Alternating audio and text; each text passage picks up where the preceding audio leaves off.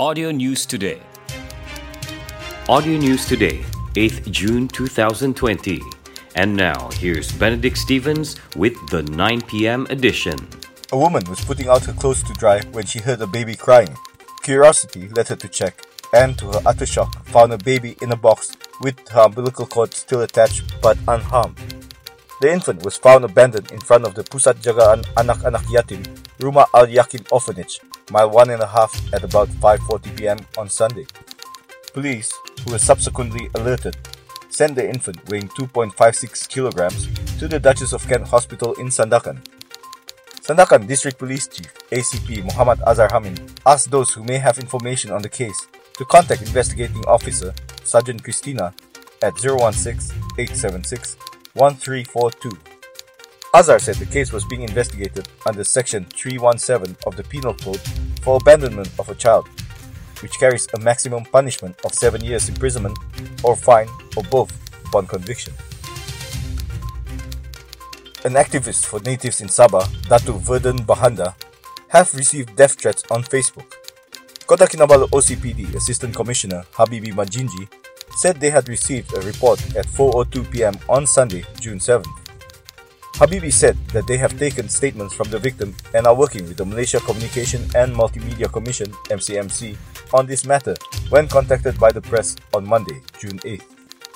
He said they are investigating the matter under Section 506 of the Penal Code for criminal intimidation and Section 233 of the MCMC Act for sharing offensive and menacing content.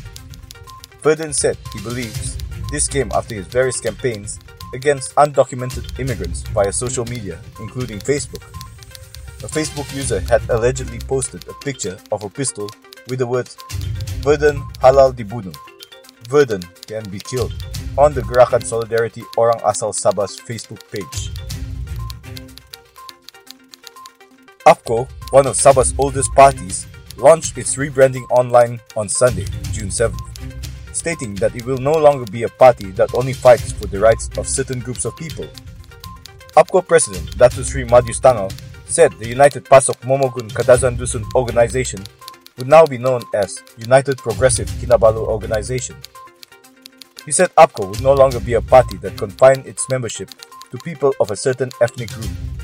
The party's logo will still be of Mount Kinabalu, but with the added color of red.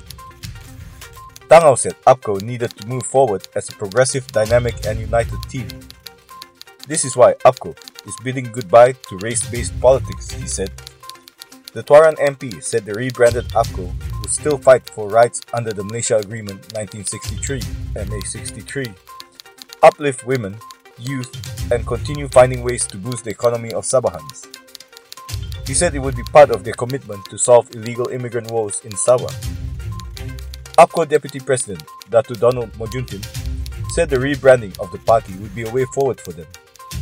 We have come a long way since this party was formed under the name of UNKO, United Kadazan National Organization in 1961 and today we move forward to become a more inclusive and universal party, he said. Let us achieve success in our future endeavors for the people of Sabah, according to the aspirations of the people, he said. Sabah recorded two more local COVID 19 cases on Monday, June 8th, raising its cumulative cases to 355, while Labuan's tally remained unchanged at 17.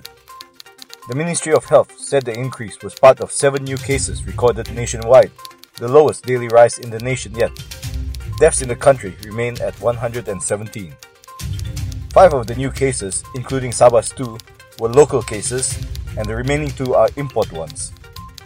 20 more patients nationwide recovered, bringing the total of recovered patients to 6,694 and active cases to 1,518. That's the end of the news from Audio News Today, presented by Benedict Stevens. Audio News Today is produced by Ill Communications and distributed in partnership with Sabah Info. Like us on fb.com slash audio news today. Audio News Today